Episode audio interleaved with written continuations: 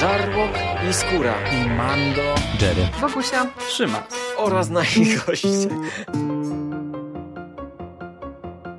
Konglomerat podcastowy. Wasze ulubione podcasty w jednym miejscu. Zapraszamy. Zapraszamy. Zapraszamy. zapraszamy. Zapraszamy.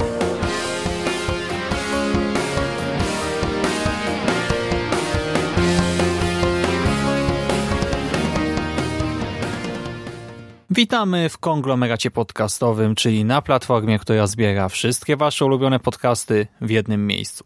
Po tej stronie mikrofonu witają się z Wami Szymon Cieśliński, czyli Szymas z Necropolitana, to ja, cześć wszystkim, oraz Michał Jerry Rakowicz. Cześć Michale. Czołem Szymas, witam wszystkich słuchaczy. Spotkaliśmy się tutaj dzisiaj, by porozmawiać o komiksie Głębia, czy też w oryginale Low.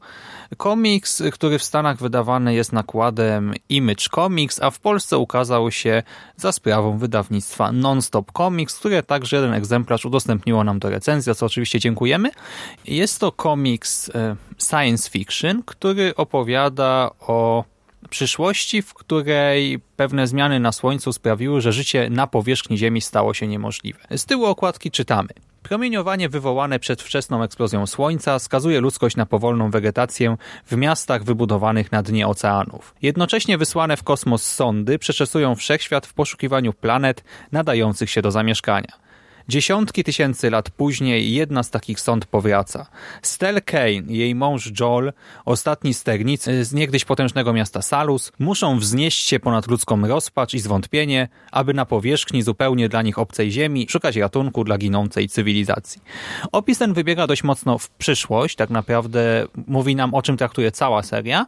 W tym pierwszym albumie, na który składa się sześć zeszytów, poznajemy no poznajemy świat przedstawiony przede wszystkim. Świat przedstawiony, wykreowany przez twórców. Za scenariusz odpowiada Rick Remender, za rysunki Greg Toczcini. Rick Remender pisał m.in. Black Science, wydane w Polsce przez Taurus Media. Zresztą nabyłem ostatnio pierwszy zeszyt, może też o nim opowiem za jakiś czas. A oprócz tego jest kojarzony z wydanych w Polsce Uncanny Avengers, tych wydawanych w ramach Marvel Now. W Polsce Egmont wypuszcza to na rynek oraz Venoma, który ukazał się w wielkiej kolekcji komiksów Marvela, w tej kioskowej. Za rysunki natomiast odpowiada Greg Tocini i powiem szczerze, że ja wcześniej się chyba z jego pracami nie spotkałem, albo po prostu tego nie kojarzę w tym momencie. No on tak naprawdę chyba polskim czytelnikom to może być znany y, głównie z tego Uncanny X-Force, y, które całkiem niedawno zostało wydane w ramach tych serii Egmontowych i ten komiks jest całkiem nieźle oceniany. Właśnie przede wszystkim jest chwalony też za rysunki. Zresztą to z Remenderem oni tam współpracowali razem przy tym konkretnym komiksie. A przyzna, powiedz w ogóle, ty e, Remendera samego też rozumiem nie znałeś wcześniej. W sensie nie czytałeś nie, nie, żadnych nie. jego prac. Nie, nie, no to, ale wszystko czeka na półce, na swoją kolej. No to, to pod, podobnie jak u mnie, też się z nim wcześniej nie zetknąłem. E, kojarzyłem go właśnie z e, science fiction jako takim, ale to przejdziemy zaraz do fabuły, bo ja bym trochę dyskutował, na ile głębia w ogóle może być pod science fiction podciągana, ale to przejdziemy zaraz dalej. Mhm. E, więc, e, tak jak wspomnieliśmy, na pierwszy album składa się sześć zeszytów i oczywiście nie zdradzimy tutaj szczegółów fabuły wszystkich, ale punkt wyjścia musimy jakoś tam zarysować i skupiamy się nie na sytuacji całej ludzkości, a na punkcie widzenia jednostek, konkretnie rzecz ujmując tej rodziny Kane'ów, rodziny jak gdyby królewskiej, jakiegoś tam wysokiego rodu, tutaj kilkukrotnie czytam o błękitnej krwi. I na rodzinę Kane'ów składają się wspomniana wcześniej Stel Kane, niepoprawna optymistka, jej mąż Joel oraz ich trójka dzieci, czyli dwie córki Della i Tayo oraz syn, który w szkicowniku jest określany imieniem Michael, ale w treści komiksu imieniem Marik. I nasza rodzina, no jako właśnie e, ci królowie, władcy, jakoś tam lepiej usytuowani ludzie, są odpowiedzialni trochę za przyszłość tej ludzkości. Tak mają dostęp do technologii, do funduszy i posiadają też taki specyficzny skafander, który podobno ma jakieś niesamowite moce. I w pierwszym tomie widzimy, w pierwszym tomie, w pierwszym zresztą, no w pierwszym tomie też e, widzimy ten kontrast między tą, tym optymizmem Stel, który już tutaj przywołałem, a pesymizmem reszty rodziny i ogólnie pesymizmem rządzącym w tym świecie przedstawionym. Chodzi o to, że e, sytuacja e, pogarsza się, tak? Te zmiany na Słońcu prawdopodobnie doprowadzą do absolutnej zagłady ludzkości, ale Stel cały czas wierzy, że może jednak gdzieś tam znajduje się inny świat, który będzie można podbić, zająć i tam dalej e, sobie wieść własną egzystencję. Przy czym Stel jest w tym swoim myśleniu osierocona, dodatkowo już w pierwszym zeszycie dostaje od życia dość mocno w twarz, gdyż rodzina królewska udaje się poza miasto, poza Salus, by zdobyć troszkę pożywienia i to też ma być taka wyprawa e, pierwsza wyprawa dziewczynek, tak? taka wielka przygoda, taka jakaś inicjacja, nie wiem jak to inaczej określić, dla naszych młodych pań Kane. I niestety w czasie tej przygody, w czasie tej wyprawy po pożywienie rodzina zostaje napadnięta przez podwodnych piratów. Piratów pod wodzą niejakiego Rolna. Kane'owie przegrywają pojedynek, Joel ginie, dziewczynki zostają porwane, a Stel uwięziona w głębinie. Marik pozostał w Salus. No i tak się zaczyna cała ta opowieść, a później obserwujemy losy Stel i Marika ileś tam lat później. No i od strony fabularnej ja nie wiedziałem, przyznam się szczerze, zupełnie czego się spodziewać, bo mm, jak e, spojrzałem sobie na opis głębi, no to faktycznie wyglądało to początkowo mm, jak e, jakieś science fiction właśnie takiej odległej przyszłości e, z tym tematem z jednej strony jakichś podwodnych miast, z drugiej strony z takim ciągiem ku przestrzeni kosmicznej, która ma być tym wybawieniem dla umierającej ludzkości. I Początkowo y, ja się przyznam, że bardzo ciężko mi było się wbić e, w fabułę e, tej historii z dwóch względów. E, po pierwsze, ty wspomniałaś o tym optymizmie naszej głównej bohaterki, i to jest optymizm, który z tego, co można przeczytać sobie w przedmowie Remendera, był takim fundamentem, na którym on chciał zbudować głębie. No bo on w sumie wprost o tym mówi, że taki był jakoś tam jego cel, żeby można powiedzieć zbudować postać tak optymistyczną, że nieważne co się będzie działo, no to, to ona mimo wszystko będzie z mm, jakąś nadzieją patrzyła w przyszłość. Natomiast e, i oczywiście on to egzekwu, egzekwuje bardzo konsekwentnie przez te wszystkie sześć zeszytów. Natomiast to jest coś, co mi się niespecjalnie podoba, ale głównie ze względu na sposób prowadzenia, bo to jest tutaj trochę prowadzone jak, nie wiem, no to będzie jak policzek, ale y, muszę użyć takiego porównania, żeby wyjaśnić o co mi chodzi, y, jak u ziemiańskiego Wahai albo nie wiem, w, w, w, powieściach, y, w powieści na przykład takiej Samotność w sieci Wiśniewskiego, nie wiem, czy ktokolwiek jeszcze ją pamięta. W tym sensie, że tutaj Remender po prostu zwala na tą naszą główną bohaterkę co już y, daleko posunięty kataklizm. Wszystko jej się tutaj wali. Tu po prostu co tylko najgorsze może się wydarzyć, to się wydarza. A ta postać nadal jest taką trzpiotką słod słodką, która jeszcze cały czas gada o tej nadziei, o tym optymizmie i wszystkie postaci, które jej towarzyszą cały czas gadają, jaka ona jest optymistyczna, jaka jest pełna nadziei i tak dalej, i tak dalej.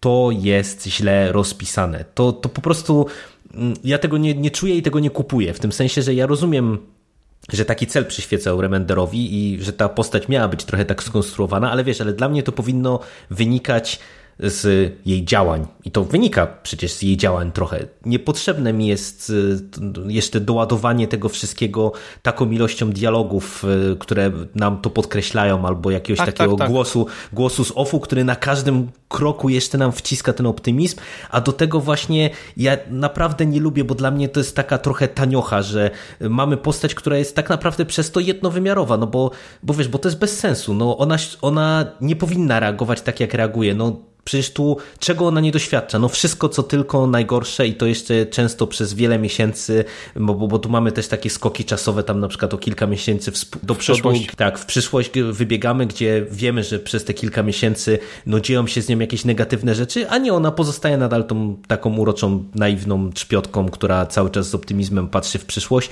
i to mi nie gra w tym komiksie, przyznam się szczerze. Znaczy ja bym jej w ten sposób nie określał takimi akurat rzeczownikami, ale rzeczywiście zupełnie zupełnie nie rozumiem, e, dlaczego scenarzysta nie odpuścił e, tego mówienia wprost o optymizmie, bo dał nam wstęp, dał nam ekspozycję i kilka, właśnie po pierwsze ten głos z offu kilka razy, po drugie, no wiele scen tutaj sugeruje, tak, że bohaterka cały czas ma nadzieję, zarówno w kontekście takiego własnej przyszłości prywatnej, rodzinnej, jak i w kontekście przyszłości całej ludzkości i nie trzeba mówić na każdym kroku, o ty to jesteś optymistką. Tak z tym się absolutnie zgadzam. Do tego Troszkę to sztucznie wypada przez wzgląd na y, to, iż cały ten świat jest światem dekadentów. Ludzi, którzy albo no nie mają żadnych perspektyw, po prostu klepią biedę i powoli umierają. Y, czy to właśnie w naszym mieście Salus bogatym dosyć, czy innej przestrzeni, do której potem trafiamy, albo są to jednostki wykorzystujące jakąś swoją pozycję, władzę, siłę, by cieszyć się tymi ostatnimi latami istnienia ludzkości, narkotyki, seks, różne cielesne uciechy są tutaj na porządku dziennym, więc gdy w tym świecie mamy postać, która ma nadzieję, to jest ok, ale gdy mamy postać, która ma być optymistką pod każdym względem, no to to się troszkę zaczyna gryźć. W ogóle ciekawe dla mnie było to, iż w tłumaczeniu, za tłumaczenie odpowiada Bartosz Czartoryski, było kilka nawiązań do tytułu, do tej głębi, nie? Mhm, ale tak. w oryginale to nie jest głębia na zasadzie depth, tylko to jest low. I do tego, wiesz, low, y, no to można skojarzyć właśnie ze stanem psych, psychicznym, psychofizycznym naszych bohaterów. Mhm. W ogóle ten pierwszy tom to jest Głębia 1 Ułuda Nadziei, Low Volume 1 The Delirium of Hope i ten tytuł angielski wydaje mi się troszkę bardziej wieloznaczny i pasujący do całego tego komiksu, bo tutaj mamy tylko 6 zeszytów. Do tej pory chyba się 19 ukazało na rynku. Planowane są e, kolejne od 20 w górę i wiem, że w tych kolejnych komiksach my się przeniesiemy zupełnie inne miejsce akcji, zupełnie inną przestrzeń, więc to się będzie rozwijało i wtedy nie wiem, jak ten tytuł polski będzie grał, ale wracając do tego pierwszego albumu, no ten kontrast jest troszkę przesadzony, troszkę za dużo jest takiego mówienia wprost o tej postawie naszej bohaterki y, i no to mi się w jej konstrukcji oczywiście nie podoba, ale na szczęście z biegiem czasu to się troszkę zmienia. Powiem Ci, że gdybym kupował to zeszytowo i dostał pierwszy zeszyt w mojej dłonie i drugi, to myślę, żebym nie zbierał dalej trzeciego, czwartego, piątego, szóstego. Bo te pierwsze dwa zeszyty raczej mnie zniechęciły do całej tej historii. I fabularnie, i też jeżeli chodzi o stronę wizualną, o której więcej za chwilę, ale potem moim zdaniem to się zaczęło troszkę e, rozwijać, bo ten świat jednak jest w jakiś sposób intrygujący, e, rządzą nim jakieś tam ciekawe mechanizmy, mamy tę technologię specyficzną, e, troszkę akcji, przygody, e, specyficzne istoty też, mamy troszkę tego science fiction, te właśnie modyfikacje też ciała i bohaterowie bohaterowie są bardzo zróżnicowani. Właśnie Stel początkowo mi się totalnie nie podobała, później ją zacząłem troszkę łatwiej tolerować. Marik początkowo też mi się absolutnie nie podobał, a pod koniec bardzo mi się podobał. Y, nasz główny antagonista tutaj on jest taki typowy w sumie, moim zdaniem się nie wyróżnia niczym, ani na plus, ani na minus, y, ale sam świat jakoś tam mnie zaintrygował. No to y, ja w sumie mam dosyć y, podobne odczucia, dlatego że ten drugi minus, o którym chciałem powiedzieć, oprócz tego ciężko, w ciężko strawny sposób podanego optymizmu głównej postaci, to jest to, że mi bardzo trudno było wbić się w ten świat przedstawiony. Mam wrażenie, że trochę Remender nie poradził sobie z takim dobrym wprowadzeniem w to, co tutaj dostajemy. W tym sensie, że nie wiem, czy też tak to odbierałeś, ale mamy tutaj rzucane co i róż na klatę nowe rzeczy. Mamy ten jakiś skafander na, napędzany DNA, mamy właśnie rodzinę królewską, jakieś tam zależności w tym mieście, mamy jakieś różnego rodzaju frakcje, jakieś tam potwory, te miasta. Tak naprawdę no nie, nie wiemy do końca, co się wydarzyło, jak do tego doszło, że te miasta w ogóle powstały i mamy tak dużo różnego rodzaju nieprzystających do siebie elementów, że konstrukcyjnie ja początkowo miałem w głowie totalny chaos. W tym sensie, że wiesz, mamy na przykład ten skafander, który jest jakimś takim czymś super i kompletnie tak naprawdę to do końca ja nawet nie wiem, dlaczego on jest taki super, nie? Dlaczego tylko e, ta rodzina może nim się posługiwać i tak dalej, i tak dalej. I tutaj jest wiele takich elementów, które nie do końca mi grają, no bo po prostu za mało mamy takiej dobrze prowadzonej ekspozycji, która by nam trochę przedstawiła, jak to wszystko jest skonstruowane, głównie właśnie w oparciu o tę technologię, bo, bo to, jest, mhm. to jest to, o czym ja wspomniałem, że dla mnie jest trochę dyskusyjne podciąganie głębi pod science fiction, bo ja bardziej to, to traktuję trochę jak takie post-apo dziwne, bardziej to mi momentami nawet w takie jakieś fantazy trochę z technologią, ale wiesz, bardziej w mhm, kierunku tak. fantastycznym niż w science fiction, dlatego że nic tu nie mamy tak naprawdę wyjaśnione i, i te różne dziwne takie technologiczne zagwozdki, które mamy serwowane, to, to w zasadzie są rzucane, ale ja nie wiem, jak to działa. Równie dobrze to mogłoby działać na zasadzie magii i, i tak samo by to się dobrze sprawdzało, albo tak samo źle, w zależności od odczuć. Znaczy tak, ale pamiętajmy też, że to jest pierwszy album, nie może no, potem ta zgadza historia... się, zgadza, zgadza się. Ale właśnie y, to, to jest bardzo ważne to, co ty wspomniałeś o, tych, y, o tym wydaniu zbiorczym jako takim, dlatego że y, Wydaje mi się, że ta historia zdecydowanie nabiera tempa, kiedy zaczyna się skupiać na postaciach i odchodzi trochę od y, tego zarzucania nas różnymi rzeczami z tego świata przedstawionego, bo, bo to wyszło średnio, ale kiedy już właśnie mamy skupienie się na tych dwóch postaciach wiodących, czyli na Stel i na Mariku, i gdy pojawia się ta sonda, która, o której ty wspomniałeś już chociażby cytując opis z okładki, to wiesz, to mamy bardziej ukierunkowanie na relacje pomiędzy postaciami z jednej strony i mamy wytyczony ten cel, do którego zmierzamy i trochę przestaje mnie interesować już ta konstrukcja świata, jak do tego doszło, mhm. że jesteśmy w tym punkcie, gdzie jesteśmy, tylko wiesz, mamy z jednej mogę, strony... Mogę, mogę, mogę? Mhm.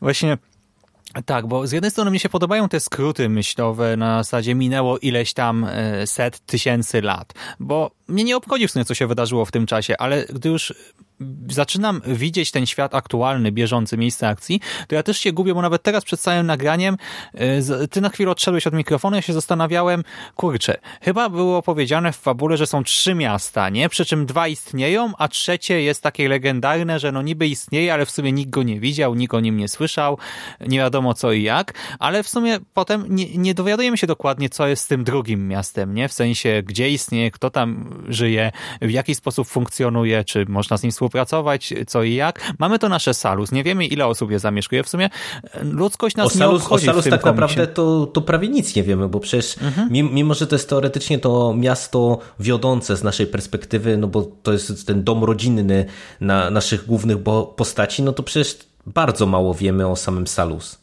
No właśnie i dlatego los ludzkości nas nie obchodzi, bo my nawet nie wiemy, kim jest ludzkość. Jeżeli to jest ta banda e, naćpanych ludzi, których widzimy na kilku kadrach z Salus i jacyś tam jeszcze przypadkowi mieszkańcy, no to w sumie no trudno, no wymrą, to wymrą. A gdy się skupiamy na naszych bohaterach, to troszkę zaczyna nas to interesować, bo nawet jeżeli nie darzymy ich koniecznie sympatią, no to już coś się konkretnie dzieje, tak? Mamy konkretne wartości, konkretne konfrontacje, zaczyna nas to intrygować. Co do technologii, to rzeczywiście to wszystko jest tutaj bardzo niejasne. Te modyfikacje ciała, my też do końca nie wiemy, dlaczego na przykład jeden z bohaterów nie ginie, chociaż zostaje przebity na wylot, a reszta w takiej sytuacji umiera. E, przy czym to myślę, że to się rozwinie, na przykład jak działa Scanfander, że do tego tutaj wrócimy. E, przy czym rzeczywiście to wszystko jest na razie troszkę grubymi nićmi szyte i mam po prostu nadzieję, że w pewnym momencie zacznie się e, klarować ta cała sytuacja i świat stanie się dla nas też bardziej, może nieprzyjazny, ale przystępny. O, tego słowa szukałem. Mhm. I jeszcze tutaj na początku moim zdaniem mamy troszkę e, takich dziwnych zabiegów, jak na przykład taka bezsensowna erotyka, e, bo zresztą komiks zaczyna się praktycznie druga, trzecia strona, to są kadry, gdzie mamy nagą kobietę, takie to jest w sumie nawet ciekawie rozegrane, że tak jakieś ekrany e, jak gdyby zasłaniają miejsca intymne, ale w sumie dla mnie to jest niepotrzebne i w ogóle w tych pierwszych dwóch zresztą tak sporo jest takiej, takiej niepotrzebnej nagości, a potem y, odchodzimy od nagości w kierunku brutalności i ta brutalność już wypada całkiem nieźle, zarówno fabularnie, jak i wizualnie. Wiesz co, z y, nagością jako taką ja w sumie tutaj nie miałem problemu w tym komiksie. No, uznałem, że po prostu akurat tak te postaci miały być wprowadzone Faktycznie nie było to potrzebne do mhm. niczego. No, o to mi ale, chodzi tylko. Ale, ale wiesz, ale ogólnie jakoś mi to też specjalnie nie przeszkadzało. Warte na pewno, mówię, podkreślenia jest to, że ta historia się naprawdę y, rozwija w ciekawszy sposób i tak jak początek y, trochę mnie wybił i, naprawdę ciężko mi się to czytało z tych względów, o których powiedziałem, no to już te, te dalsze zeszyty mm, już mnie zaintrygowały, już je pochłonąłem i w sumie to jestem zainteresowany losami tych postaci w przyszłości, także, także to w sumie z tej perspektywy dobrze wróży, tylko no chciałbym, żeby trochę Remender i z jednej strony rozwinął nam ten świat i, i trochę wyjaśnił, jak to wszystko działa, i z drugiej strony właśnie, żeby może trochę te postaci były, y, wiesz, lepiej pisane, bo, bo na razie to z tym bywa różnie. I na przykład mhm. no, z tej perspektywy to Marik, o, którym ty wspomniałeś, że to chyba e, też jest y, przez ciebie bardziej lubiana postać od głównej bohaterki, to wydaje mi się, że jest postacią, która jest dużo lepiej napisana niż ta bohaterka główna czy wiodąca. Mhm. A jak oprawa graficzna? Podobała ci się? Bo mnie początkowo strasznie też... E, znaczy nie zniechęciła, ale sprawiła, że ciężko mi się czytało ten komiks. Była utrudnieniem w lekturze. Wiesz co, to jest bardzo dobre określenie w sumie, którego użyłeś, że e, grafika jest pewnym utrudnieniem, e, ale e, wiesz co, to w sumie jest związane też z tym, o czym ja mówiłem, jeżeli chodzi o sam scenariusz. Dlatego, że tak, tak. grafika mi się ogólnie podoba i naprawdę te rysunki y, Tociniego mi się momentami nawet bardzo, bardzo podobają, bo on naprawdę potrafi zaserwować y, taką planszę, że y, ja zbierałem szczękę z podłogi. Tylko niestety te rysunki są o tyle problematyczne, że przez to, że tutaj mamy do czynienia z jakąś dziwną technologią i mamy nieraz na przykład sekwencję, nie wiem, jakiejś walki albo dochodzi do jakichś takich dynamicznych scen, nie wiem, walki, czy, czy jakichś właśnie scen przemocy, to te rysunki są tak poprowadzone momentami, że ja nie wiem, co się tam wydarzyło. Wiesz, że widzę po prostu postać, która e, coś robi, ale jakbym miał powiedzieć, jak e, doszło e, do, do wydarzeń, które widzimy na, na obrazkach, to specjalnie nie wiem, bo mam rysunek, na którym jest tyle chaosu i to jest tak poprowadzone, że wiesz, że nie wiem, czytam i bardziej próbuję dojść z kontekstu i z samych dymków niż z tego, że obrazek coś mi, coś mi pokazał. Więc pod tym kątem to faktycznie jest momentami problematyczne. Tak, bo cały ten świat jest lekko z naciskiem na lekko surrealistyczny. To znaczy nie idziemy w jakieś totalne odloty, ale jednak ta architektura jest e, no nietypowa, jest troszkę dziwna y, i mamy też y, troszkę takich bohaterów, którzy są właśnie coś zmutowani, nietypowi, cybernetyzowani i y, jeżeli chodzi o styl graficzny, mamy do czynienia nie potrafię tego opisać precyzyjnie, ale ten świat wygląda jakby był, ten komiks wygląda jakby był rysowany farbami. Przy czym to nie jest tak, że autor rezygnuje tutaj, że to czyni rezygnuje z konturów. Nie, kontury zostają, ale jednak wszystko jest troszkę bardziej schematyczne i e, to super się sprawdza, jeżeli chodzi o kolorystykę, ale jeżeli chodzi o klarowność, przejrzystość już niekoniecznie, bo nawet taka kwestia jak twarze bohaterów. Zdarza się, że jedna postać ma wiele twarzy, to znaczy czasem nawet na dwóch sąsiadujących planszach twarz danego bohatera, czy danej bohaterki różni się od siebie i zwłaszcza na początku, gdy my jeszcze nie kojarzymy, kto jest kim, o co w tym wszystkim chodzi, to bardzo irytuje. W nawiązaniu do tego, no to przecież nasza główna bohaterka, y, mamy przeskok czasowy o 10 lat, a ona się odmłodziła o 15. Nie wiem, czy zwróciłeś uwagę że jak mhm. ona jest e, zaprezentowana w pierwszym zeszycie, no to wygląda faktycznie jak matka.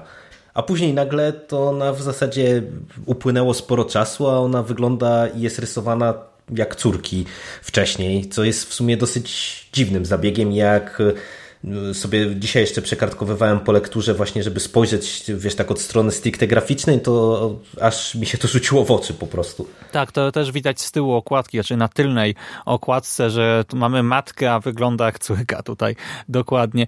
E, I się ta schematyczność postaci początkowo im przeszkadzała, a co do reszty świata, on też jest momentami schematyczny y, i mamy takie sceny na przykład z postaciami zupełnie z tła, jakiś tam bunt na przykład, gdzie przypadkowi bohaterowie coś robią, no to tutaj rzeczywiście panuje chaos, nie wiadomo kto, co, gdzie, kiedy, po co, y, ale ostatecznie ten styl on jest atrakcyjny. Przede wszystkim przez tę paletę barw mam wrażenie, która jest ograniczona. E, gdy akcja toczy się w mieście, to skupiamy się raczej na pomarańczach, czerwieniach, brązach, pod wodą zaś na, nie wiem, błękicie, zieleni, żółci, e, czerni, jeżeli jesteśmy głęboko gdzieś w jakiejś niebezpiecznej krainie. E, jakieś monstra są na przykład fioletowe, różowe i to wygląda atrakcyjnie, tak? Patrzy się na to z przyjemnością, tylko do tego trzeba się przyzwyczaić, tak? Na szczęście właśnie wraz z rozwojem fabuły czyta się to i ogląda też przyjemniej. I rzeczywiście są ciekawe kadry, nie wiem, ten z kombinezonem, y, z tym naszym skafandrem y, niesamowitym wygląda super. Ten z okładki, e, gdy jesteśmy pod wodą z naszą bohaterką. E, pod koniec mamy taki kadr z podzieloną twarzą matki i córki. On też się bardzo ładnie prezentuje. E, Wiesz no. to, jeżeli chodzi o grafikę, to mi chyba najbardziej się podobały sekwencje podwodne. Mam otwarte w tej chwili sekwencję tą, taką stricte podwodną, mniej więcej w połowie całego albumu. Na kilku stronach ona jest opowiedziana w ogóle bez dymków. Tam mhm. postaci pływają i po prostu to wygląda niesamowicie. A jeszcze mamy jedną stronę taką na całą, całą planszę po prostu i to, to wygląda doskonale i od tej strony kolorystycznej i od strony właśnie na przykład zaprezentowania. To są wiesz, trzy, trzy strony zaprezentowane tylko i wyłącznie graficznie. Też mam I to, to I to wygląda po prostu znakomicie, naprawdę znakomicie. To z taką przyjemnością się na to patrzy że wow, wow. I, I takich sekwencji tutaj jest kilka w tym e, komiksie i widać, że e, też jak da się trochę rysownikowi, żeby poszalał, to on naprawdę potrafi e, nas tutaj bardzo, bardzo pozytywnie zaskoczyć. Tym bardziej, że na przykład właśnie ta kolorystyka to też jest warte wspomnienia, że ona jest dosyć intensywna, że tutaj nie mhm. dość, że mamy do czynienia z tym, że właśnie tak jak wspomniałeś, w, mieście, w mieście mamy paletę barw taką dosyć czerwono-pomarańczową, ale też y, jest tak, że jak tutaj mamy kolor czerwony, to on jest naprawdę czerwony. Jak nam się pojawia, nie wiem, różowy czy, czy pomarańczowy, to to są naprawdę takie intensywne barwy, ale to fajnie gra. To, to akurat pod tym kątem to mi się naprawdę bardzo podobało i w sumie ja to bym chyba sobie życzył po prostu, żeby więcej było takich szerszych planów, bo y, naprawdę mniej czytelne te rysunki są głównie w tych sekwencjach w mieście, gdzie jest tam, wiesz, dużo jakichś interakcji pomiędzy postaciami, to tam to tak wypada tak sobie. Mhm, pod kątem czytelności się. właśnie, pod kątem I czytelności. prawda jest taka, że te trzy strony, które wspomniałeś, czy cztery y, pod wodą, gdzie tak naprawdę nie ma dymków, po prostu obserwujemy ten świat, mówią nam więcej o tej przestrzeni podwodnej niż e, wszystkie dialogi w tych sześciu zeszytach i w sumie gdyby na przykład bohaterka przeszła przez Salus i po prostu w tle widzielibyśmy e, przykładowo różne grupy społeczne, coś tam sobie robiące, żyjące, tak, prowadzące swoje codzienne życie, czy potem w tym nowym miejscu akcji, gdybyśmy też mieli takie przejście po prostu przez tę przestrzeń, to może dowiedzielibyśmy się więcej o tym świecie niż e, z tych dialogów, które są jednak no, trochę suche. No, to prawda, to prawda. No dobra, no to powiedz mi, sięgniesz po kolejny tom, myślisz? Tak, ogólnie e, w sumie się poczułem zachęcony do lektury, o tak bym powiedział. W pełni się zgadzam z Twoją oceną, że początek jest ciężki i trzeba się naprawdę w niego wbić, bo ta warstwa graficzna, chociaż ładna, atrakcyjna i jakoś tam nietypowa, co w tym przypadku może być i wadą, i zaletą, no trochę wybija czytelnika. Scenariusz nie pomaga, bo niestety luk y, mamy sporo, mamy wiele rzeczy rzuconych tak na klatę. Y, po prostu te postaci są rysowane, y, opisane dosyć grubą kreską, ale zdecydowanie z zeszytu na zeszyt ta historia nabiera rumieńców.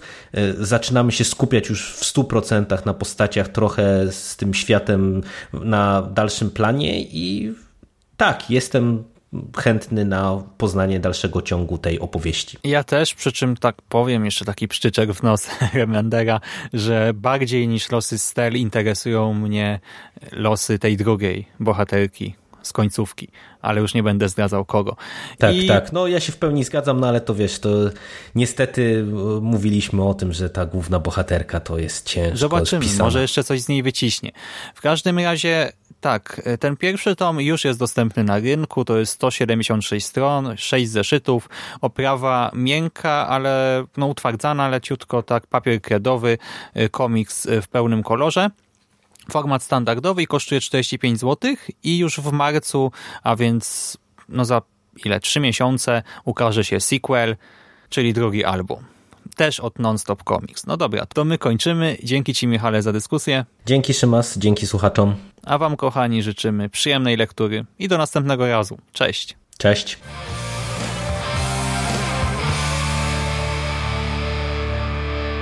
You finished? Over, man. It's game over. What the fuck are we gonna do now? What are we gonna do? It's over. Nothing is over! Nothing! You just don't turn it off!